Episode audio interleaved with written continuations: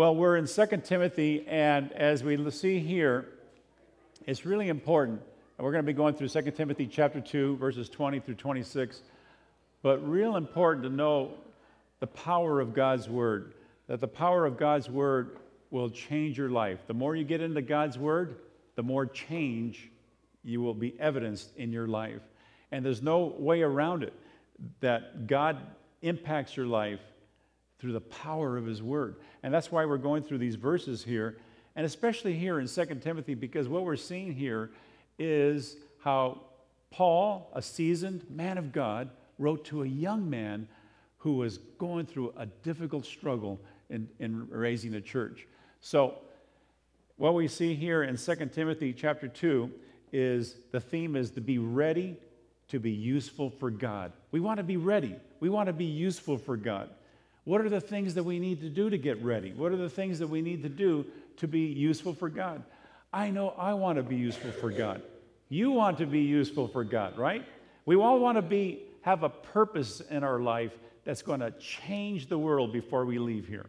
We want to each have a fulfilling the purpose that God has called us to. And the only way we're going to know that purpose is through God's word. That's why 2 Timothy chapter 2 here Paul is telling Timothy these are the things you need to do, Timothy, in order to be used by God. Because there's going to be false teachers coming into the church, false uh, prophets, there's going to be heretics, there's going to be people that are going to try to violate the church with their sinful lifestyle. But you, a man of God, defend the truth, defend the faith with God's word.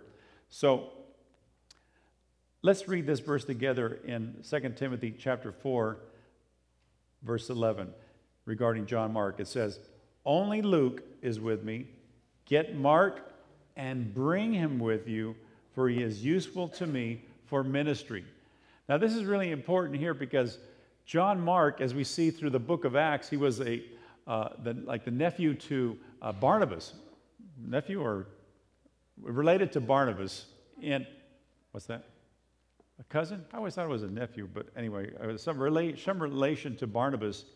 And what had happened is that here these two guys, uh, John Mark says, I want to come and help you guys in the ministry, and I want to be involved in this ministry, and I want to, I want to, uh, is all on fire and getting, getting all enthusiastic.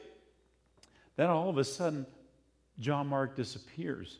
He, and and uh, he doesn't fulfill his obligations, and he's like, he's gone. And then the next time he says, I want to go, uh, this time, guys, can you use me? I'm going to go uh, this next trip with you. And Paul says, No way are you going to come. You didn't, you, you dropped out in that last time and you, you just didn't, you signed up, but you didn't show up. So how am I going to trust you anymore? I'm not taking you with me. And you're not useful for, to me. Anybody that just is going to violate their commitment is not going to be used by me. But guess what? Eventually, John Mark proved himself worthy and he showed Paul, I can do it and I'm going to be committed to the gospel. And he, and he worked at it. And that's why here in 2 Timothy 4, he says, Only Luke is with me. Get Mark and bring him with you, for he is useful for, to me for the ministry.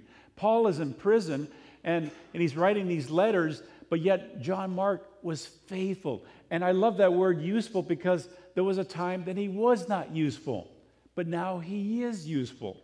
And that's why it's so. I'm going to back up this microphone here. This is kind of bump into this guy. Some of the props here on the stage are, you know, preachers are actors. We need space to move and, and all this. So, uh, but here, and I think this has happened to me in my life. I've signed up for things, and that's why I tell young people don't get overcommitted because when I was in college, I, I was dating, uh, I was involved in the uh, college ministry. I was, you know, you're, you're, you're working part time and, and, and, you're trying to just. I remember back in those are the days when the, the car, uh, the gas, remember the long lines even to get gas? I ran out of gas going to a final exam and having to. Uh, it's like, you know, you call the professor, I ran out of gas. Oh, sure, yeah, your dog ate the homework and all that kind of stuff. And, but no, I really, uh, back then they really believed you. I ran out of gas. I was on my way because it was so, it was hard to get gas. And, uh, but I was overcommitted, doing too much. And I would sign up for, I'll be there at the prayer breakfast when, and I wouldn't go. But So that's why I tell people don't sign up for too many things. And I mean, you have good intentions, but whatever you sign up for, do it well and be committed, and you're going to shine. You see, we think that, well, I don't want to say no, I don't want to disappoint anybody, but that's not. I just say, listen, I got other commitments. I have a family. I got to be with my children. I got to take them to the, whatever commitments, and, and that's, that's, that's an appointment. So tell people you have another appointment. But Luke, over here, Paul is telling Timothy, bring, tell John Mark to come. He is useful for me in the ministry. Also, another person was useful. Look at this. And in, Philemon 1.11, Paul writes, and who formerly, uh, regarding Onesimus, Onesimus was a slave who ran away from his master Philemon. And, and uh, in fact, he may have taken something with him. And so here, back then, any slave that ran away should be, would be punished and it could be uh, killed. But he ran away and he came to Christ and, and he believed in Christ and he uh, Paul is saying that who formerly, Onesimus, who was formerly useless to you, writing to the master, but now is useful to both you and to me. Because Onesimus was helping Paul, even though Paul was in a Roman prison, he would minister to them there in prison. So there are times when people may not seem to be useful. You may think, well, how can I be used by God? I want to be used by God. I want to do something great for God. In fact, that's what I remember praying at one time. I said, God, use my life. I want to be used by you. I want to be somebody that can be used in the ministry for you or whatever you want to use my life for, Lord. Use me. Has, have you ever prayed that? God, use me. I want to be used for the master. And, and that's, I think, what should be all of our prayers to be used by God. So, what we're seeing here in Timothy is how to be used by God in an effective way and following the scriptures. So, how to be a vessel of honor? And going back to 2 Timothy chapter 2, verse 21, read, read, let's read this out loud together.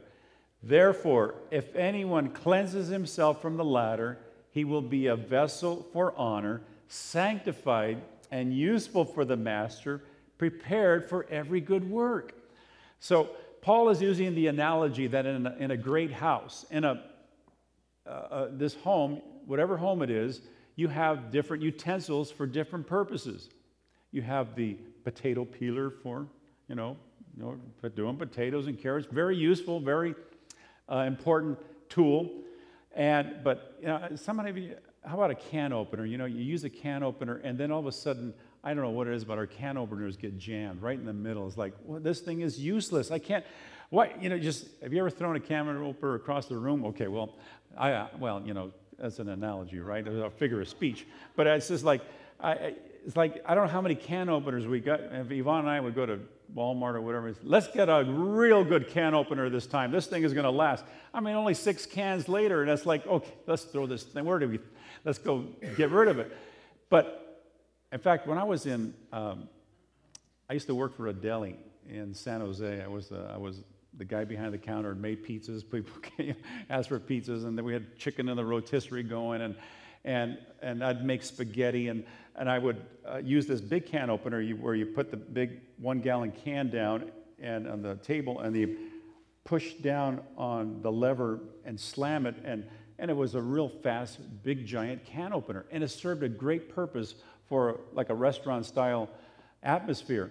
And that's the kind of can opener we all need to buy, right? I mean, that's, it does the job. It's useful for its purpose. But what Paul is saying here that within a church, you have vessels of honor, very useful people for God.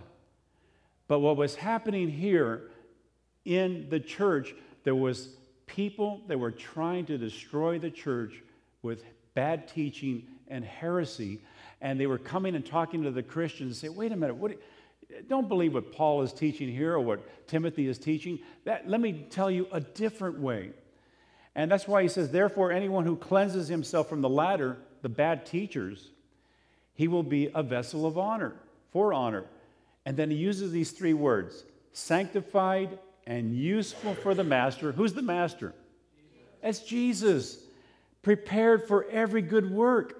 And so, in a great house and a church and, and the work of God, God is saying that I want you to be ready for these three things. Number one, to be sanctified. That's personal holiness.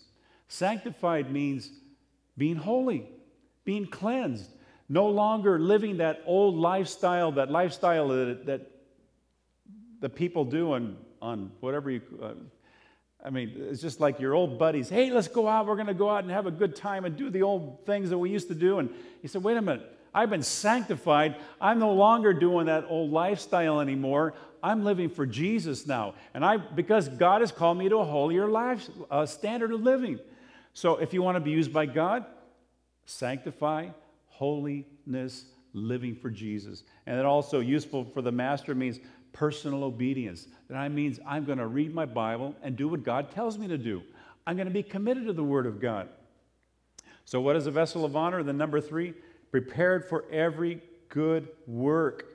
Every good work, that's personal zeal. And that whatever you do, do it zealously for God. So, so far in this verse, we're seeing these three things. But then he continues on and tells us other things. But look what it says here in 2 Corinthians 9 8.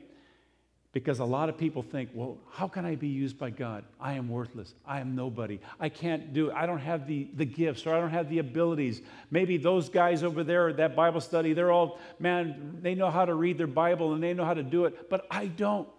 But then Paul says in 2 Corinthians 9 8, and God, let's read this out loud. And God is able to make all grace abound to you, so that, whoop, so that always having all sufficiency in everything, you may have an abundance for every good deed. In your Bible, put a star by this, circle it, dog ear your Bible, take out your marker, just do it. Just, I mean, this is such an incredible verse, such a powerful verse that will change your life. Because the reason why Christians do not do great things for God is because we're constrained by thinking that God is not using you. And God is saying, I want to use your life. And that's why it says God is able to make all grace, whatever, that's only grace comes from God, abound to you. So that always having all, and I look, look at how many times you ever somebody don't say always or don't say never. Don't say because but look what the Bible says God is able to make all grace abound to you, so that always having all sufficiency, that means all adequacy, all everything that you need, in everything you may have an abundance for every good deed. That means if you're living for God, you say, I'm going to be I'm going to commit my life to Jesus, there's nothing that can hold you back from doing incredible, great things for God. What constrains us is our limitations in faith and saying, well, I don't, God isn't giving me enough grace. Maybe He's given that to some other people, but not to me. And God is saying, I've given grace to you, and that my son Jesus died for your sins. He has cleansed you and washed you. You are ready now to be used by me. Do not let anybody tell you you're not useful. You can be used by God because I've equipped you with these incredible gifts from God. And then the first issue here on the useful vessel for God, going back to now continuing on in 2 Timothy, a useful vessel for God, number one, has a discerning mind. You see, if you want to be used by God, you need to be discerning and not to be deceived by what the false teachers are saying. And that's why he says in 2 Timothy 2.23, let's read it out loud but avoid foolish and ignorant disputes, knowing that they generate strife. And that's why he says, avoid foolish. And the word for foolish is the word moros. You get the word moronic. Now, there was a time when people would call, that's a bad word. We don't call people that. I remember in school, you know, you, you would use that all the time in third grade and everything. But I, or I think it's from watching the Three Stooges all the time. It was like I would come home after school and watch the Three Stooges. That was part of the vocabulary, so I would use it. But it's a, it's a real Greek word, and it's a word used for anybody that gets involved in endless disputes that are worthless and, and these religious disputes. Says, wait a minute, why are you arguing those issues? That's not where Christ wants us to go. He doesn't want us to get into moronic, ignorant disputes knowing that they generate strife. What happens when you get in an argument with somebody? All of a sudden it gets heated, you get arguing and, and, and uh, on these religious issues, and, and, it goes nowhere. God is saying is that I want you to bring people, to, if they don't listen to what you're saying, and then walk away and say, man, but I'm going to keep praying for you. Tell that to an atheist. But you know, it says, avoid foolish, and void is paratomai. Say parietomai. Para means what? Alongside. Tomai to means to shun, decline, to refuse, or to avoid. So come alongside and don't, don't let these things, but avoid them. And, and because they're ignorant disputes, knowing that they generate strife. So scripture is very clear on this. And what God wants us to do is not to argue it, but to be loving. And that's hard. And that's but, but look what the Bible says in Philippians 4 8. Finally, brethren, whatever is true, whatever is honorable, whatever is right, whatever is pure, whatever is lovely, whatever is of good report, let your mind dwell on these things. What does your mind dwell on? And that's what God is saying is that a Christian, a person who is following me, is not going to get into endless disputes on religious things with people that are not even listening, but you're going to be honoring God, whatever is true, whatever is honorable, right, pure, lovely, good report. Let your mind dwell on these things. Because whatever your mind is dwelling on, those, that's what you're talking about. And that's what you're, be, you're acting on. And God is saying, I want you to dwell on the good stuff. And then you're going to be loving and caring and honorable and right before God.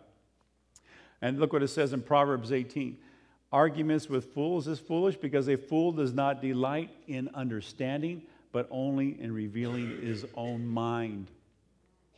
You know, when you're arguing with somebody that is really not looking into Scripture, they're just speaking their own mind.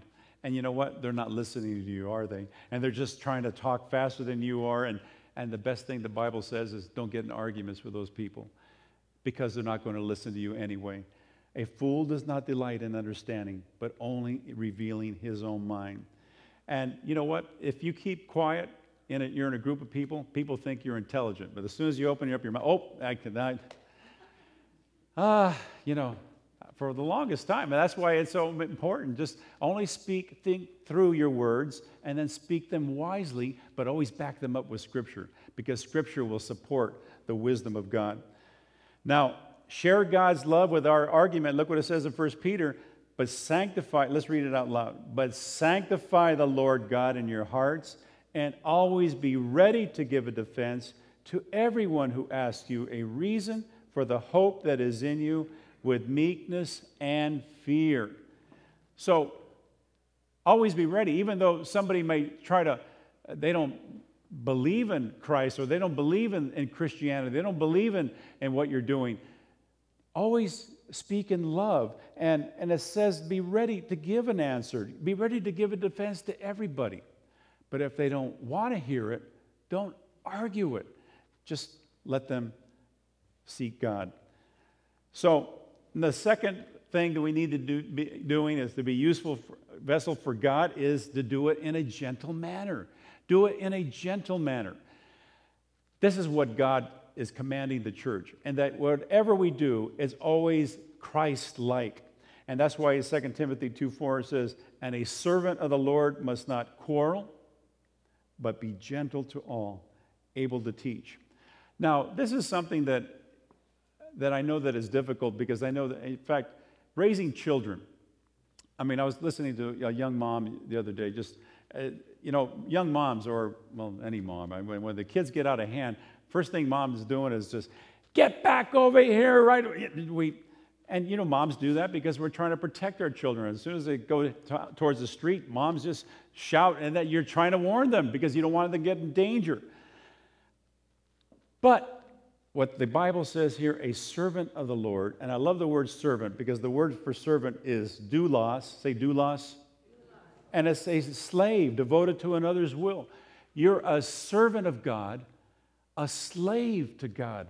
And not in the bad sense, but you say, man, I love my master so much that I will do anything he says. And who is the master? Jesus. That's Jesus. He's the Lord. Kurios is the Greek word. Kurios, Lord. The servant wants to please his master. And you're ready to stand by your master and you're ready to serve your master and you're ready to do his will. Now, it's so incredible because look what it says here in Galatians 6 1. Read this with me out loud. Brethren, if a man is overtaken any trespass, you who are spiritual, restore such a one in a spirit of gentleness, considering yourself, lest you also be tempted. Now, and that's why, even in the church, when somebody trips up and they fall, you don't condemn them, you don't put them down, but you say, Listen, brother, I'm praying for you. I know you took a stumble there in your, your walk and you're trying to serve God and, and, and you just, you blew it. But you know what? God is able to forgive you. And you know what I want to do? I want to stand by you and I want to pray with you and I want to work with you through whatever issue you're going through. And let's, let's work on it together, okay? Let's, let's, let's, let's get us back into, into fellowship, restore that one to fellowship with a spirit of gentleness. See, the church is not about condemning, and it should never be about putting down other people or other Christians or anybody, but it's always about how can I bring people to Christ in gentleness and restore them. And it's the same way with families and in marriages. We, we, husbands and wives, you work with each other in gentleness to restore one, if just to always equip and to, to build up. Because in marriage, it's tough. And it's always, we don't want to be arguing with each other, husbands and wives. We want to be loving one another, building each other up in gentleness. Now, amen, men? Okay, we got to get we got to do that. Now,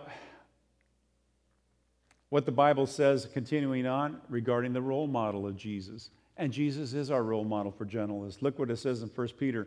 For to this, out loud, to say this out loud. For to this you are called, because Christ also suffered for us, leaving us an example that you should follow in his steps follow in the steps of Jesus. Just think of how Jesus performed and behaved and the words that he said a spirit of gentleness. Now, of course, there was the temple scenes. That was the times when he took the scourge and the whip. Because you know why? Those people were mocking God's temple and they were selling animals in the temple and they were taking profit and money changers were in the temple and they were uh, trying to cheat people out of their money and they and and, and that was not an appropriate pace, place to do any type of business like that and jesus walked into the temple and he took the tables of all the, the money changers money and he overturned the temples and he and, and he took a whip and he started just chasing people out the money all the people that were trying to make profit in the temple of god and that was appropriate and that was uh, very dignified and very uh, deliberate, purposeful uh, power of God's work in order to cleanse a temple. But what Jesus did was always work to restore people's lives. And that's why when Peter came to Jesus and said, Jesus, I will follow you wherever you go. And Jesus said to him, Peter, will you follow me? You know what? Tonight you're going to deny me three times before the cock crows. And but Jesus knew that. And sure enough, Peter denied Jesus three times. But you know what? Jesus told Peter, I love you and I'm going to stand by you. And that's why in John chapter 13, when he tells him that, and then in John chapter 14, the next verse says, In my Father's house, there are many dwelling places. And if it were not so, I would tell you, but I go to prepare a place for you, Peter. Just think Peter is going to deny Jesus, but Jesus tells Peter, I'm going to prepare a place for you in my kingdom. And that's the gentleness of God, that's the power of God. And that's why the third issue, and to be used full vessel for God, is that you have to have a humble spirit if you want to be used in God's kingdom. This is what Paul is telling Timothy. He says in verse 25, in humility, correcting those who are in opposition if God perhaps will grant them repentance so that they may know the truth. In humility, correcting those. You know what? We, and anytime we want to correct somebody, how do we do it? We use sharp words. We kind of hammer on somebody and we kind of, hey, that's not the way you do it. This is the way you do it. And let me sh- move out of my way. And, and, and, because that's human nature and that's not God's way. And that's, how not, that's not how God works in the church. It says, in humility, correcting one another, and those who are in opposition. Now, you know your opponent in the football field, you don't be gentle with them, right? And your opponent in the football field, linebackers, how many, okay, you're kind of rough with them. And that's the way it works in the outside world. Um, Tony, Marine Corps guy, how many of you are in the Marines here? Okay, John, right, they don't teach you to be gentle in the Marine Corps, do they? There's a time and a place to be tough and we need a tough military. And praise God for our military. Amen. We're out there and training, equipping, and, and serving our country to keep our freedom. There's a time for that. And praise God for you guys and, and women who are serving our nation in that capacity. But when God is saying that in the church, there's going to be those who are going to be misled and those who are not really doing it right. But you know how you win them and change their lives and get them back on course? In humility, you correct them. And in humility and love, those who are in opposition, if God perhaps will grant them repentance so that they may know the truth, so that they will stop doing their dumb stuff. Because as, as Christians, we do dumb things. Uh, I mean, we just do crazy things. And it's, whoa, did you hear that? What that Christian did? He did a real big dumb thing. Well, join the club. I mean, we're all a part of it. But you know what? I love it when somebody corrects me in love and gentleness and humility. And that's how I change. Not by, Louis, you're an idiot. Where's my Bible? I really want to let you have it right over the head with this thing. This is a good two pounder, five pounder. We're going to really let you have it because you're really dumb. And you know what? That, that, that's not the discipline of the Lord. That's human nature. And we love to use our human nature to, uh, but that's what God said, That's not my love. My love is use humility. Timothy, I'm telling you, as a pastor of a church, you're going to have a lot of sheep that are going to go astray. But your job as a, a shepherd and a loving pastor is to bring them in with humility. You see, a shepherd in Bible times, and any type of shepherd, if you watch a shepherd, and there's a good book called A Shepherd Looks at the 23rd Psalm, but if you go to Amazon, you can order an incredible book about God's love and God's discipline in the church. But a shepherd who leads his sheep leads by example, and he leads the sheep to still waters, and he leads the sheep to the green pastures. And, and he restores them and he, and he shows them with gentleness. And if a, a sheep gets injured, he, carries it on his back, and if it's slow, and, and he knows how to put it over his shoulders, that little lamb that's is lagging behind to protect it from the wolves. He does it in gentleness. But if you're a cowboy and you're driving cattle, you're, you're whipping and you're, ha, you know, just getting those cattle in there. Because cattle, that's a different analogy. And God doesn't use the analogy for us as, as cattle, He uses the analogy of sheep and that we're sheep aren't really the smartest animals in the world. In fact, they're kind of, well, what's the word? Uh, just moronic, you know, that they just just really doing their own thing, and you're like danger is over here, and then there's a wolf, and they go, oh, "Hi, wolf, how you doing?" And and just they don't not paying attention, and the shepherd has to chase away the wolf, and he has to beat the wolf and get it away to protect that little lamb. That's what the Lord does. He corrects us in humility and in love. And that's why we do it with each other. We do love and correcting in a marriage and with our children. We do it in love, with humility. Always, because look what it says. And, and the word for uh, humility is the word praotes. Say praotes. Gentleness, mildness, meekness, all the descriptions of the characteristics of Jesus. And that's what the Bible is saying how we should behave in the church. And the word for repentance is metanoia, metanoia,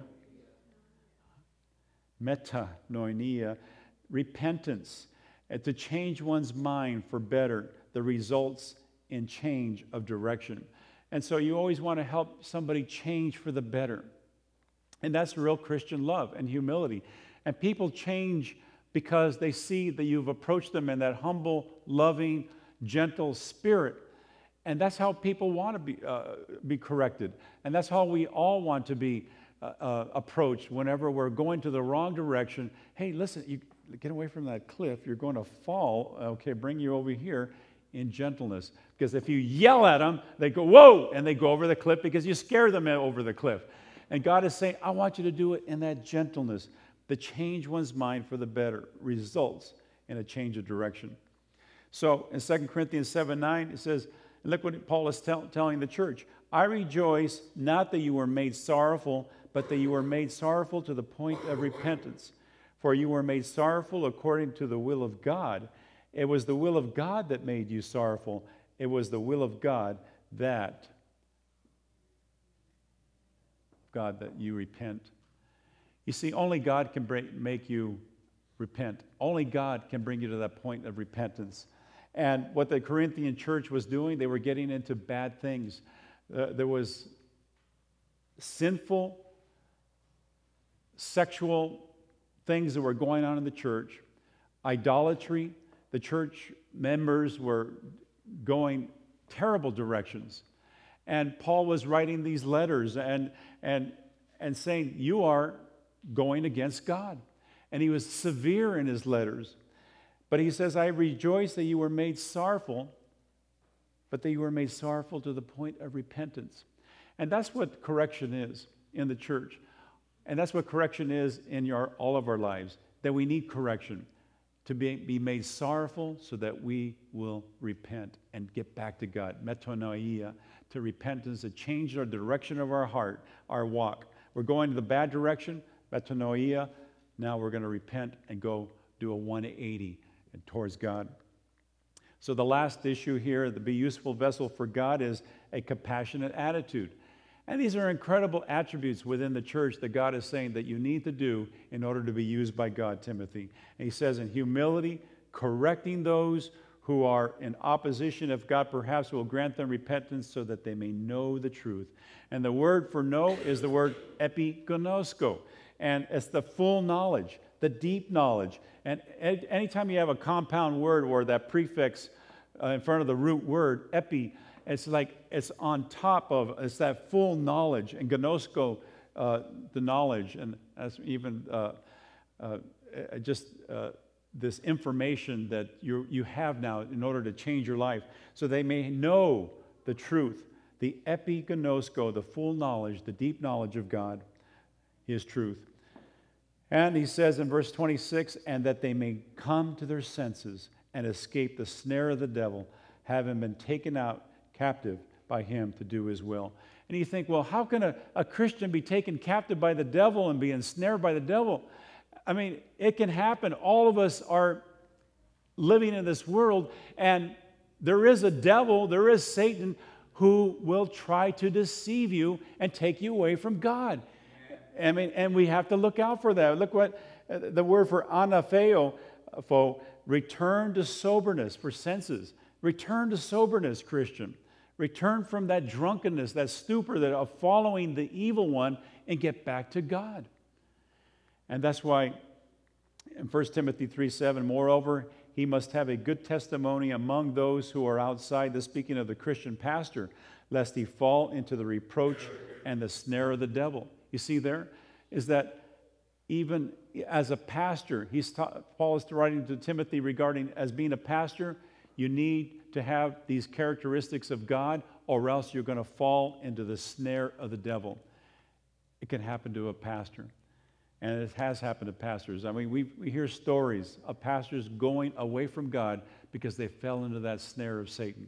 And there's a pastor here in, in Mira Mesa who just really blew it, and uh, he's going to be going to prison for a lot of many years because of, of, deception and money because he fell into that snare of the devil.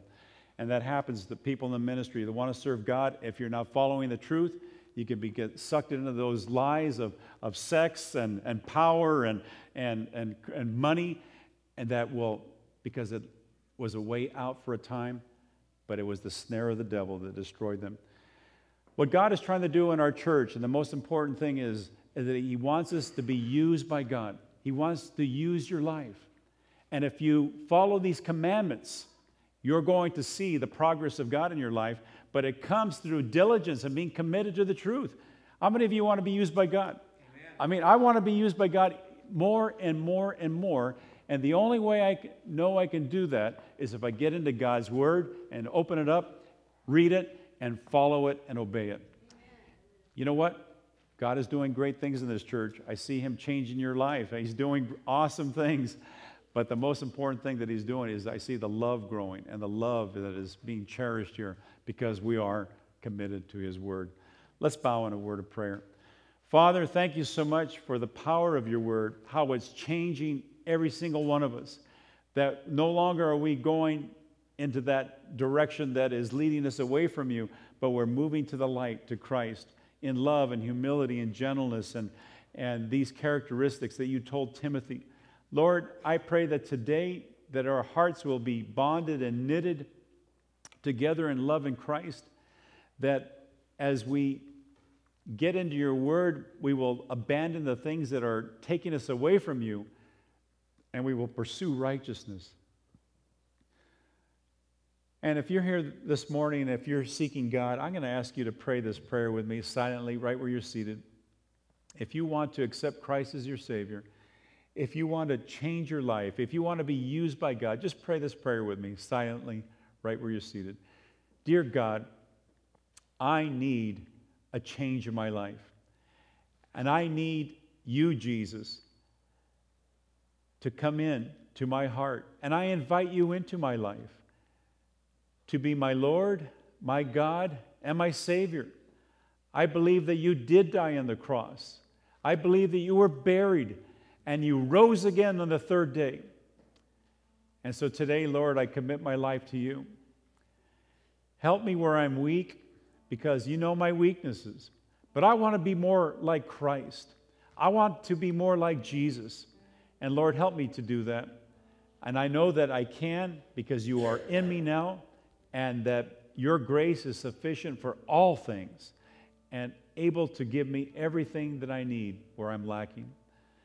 And so, Lord, today, I thank you for this new change of heart and vision and mindset. And, and Lord, I am, uh, I am weak, but you are strong. So come into my life now. And all God's people said,